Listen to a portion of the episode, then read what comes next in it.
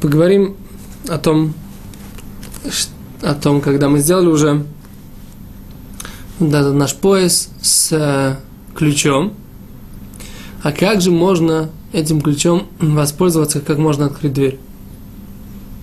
Ну, в принципе, можно задать мне вопрос, уважаемый лектор, а почему, в принципе, есть проблема с открыть дверь ключом?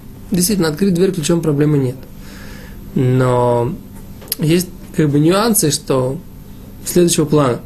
Когда человек находится с этим ключом, пытается открыть дверь. Дверь, она алхически может считаться еще в частном владении, а вы уже стоите в общем владении. И открывая этим ключом, получается, что вы вносите из этого общего владения опять в частное владение. То есть мы проблему не решили. Поскольку достаточно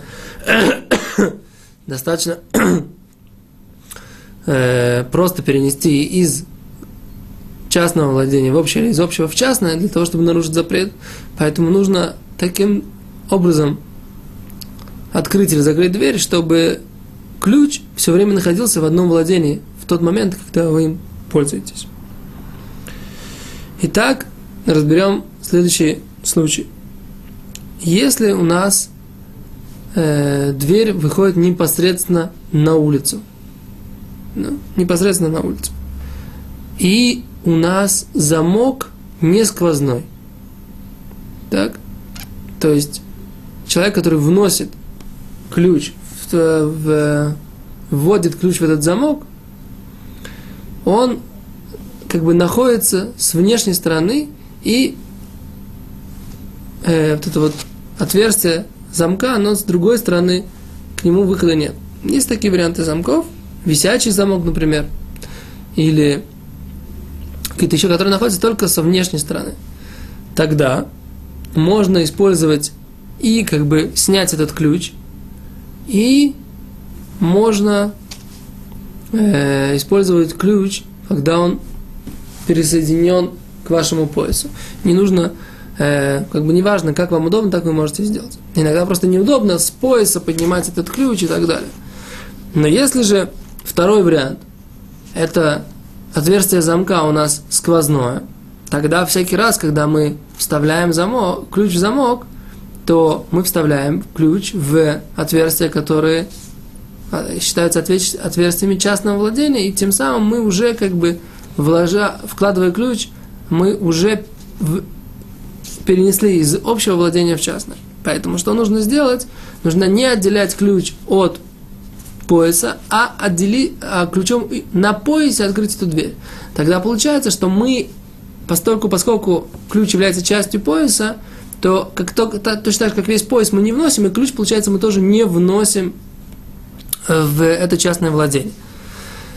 Это первые два варианта. То есть, если у нас замок сквозной, замок не сквозной, и дверь у нас непосредственно выходит на улицу. Теперь есть еще один вариант, когда у нас косяк двери широкий.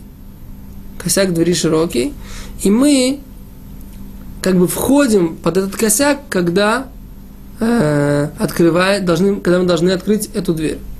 Что нам нужно сделать в этом случае? Мы можем снять действительно ключ, но мы не должны открывать, как бы стоя вне этого косяка. Это первое.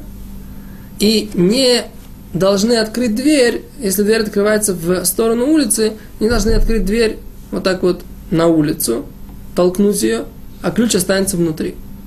Так? Это то, что касается, когда мы открываем. Когда мы закрываем, мы не имеем права, например, сначала открыть, сначала вставить ключ, а потом закрыть дверь. Если у нас дверь выходит на улицу, мы должны сначала закрыть так дверь, потом снять это с пояса, или там не снимать с пояса, потом закрыть. То есть каждый раз мы должны как бы смотреть, есть ли здесь процесс переноса из одного владения в другое или нет. Это то, что касается использования ключа. Еще раз, если у нас есть широкий дверной косяк шириной примерно 40 сантиметров, то есть минимум 40 сантиметров, тогда у нас начинается отсчет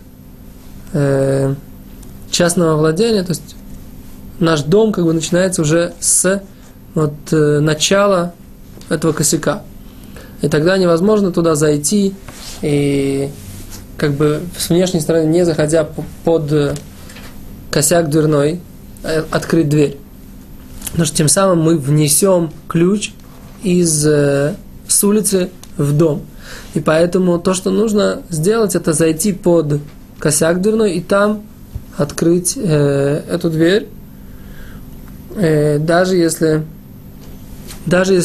замок он не сквозной, все равно, поскольку мы, заходя под этот дверной косяк, заходим уже в частное владение, в наш дом, то, что нужно сделать, это снимать его с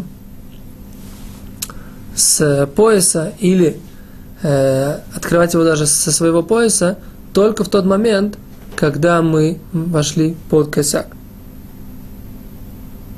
Это то, что касается широкого косяка. Спасибо. До свидания.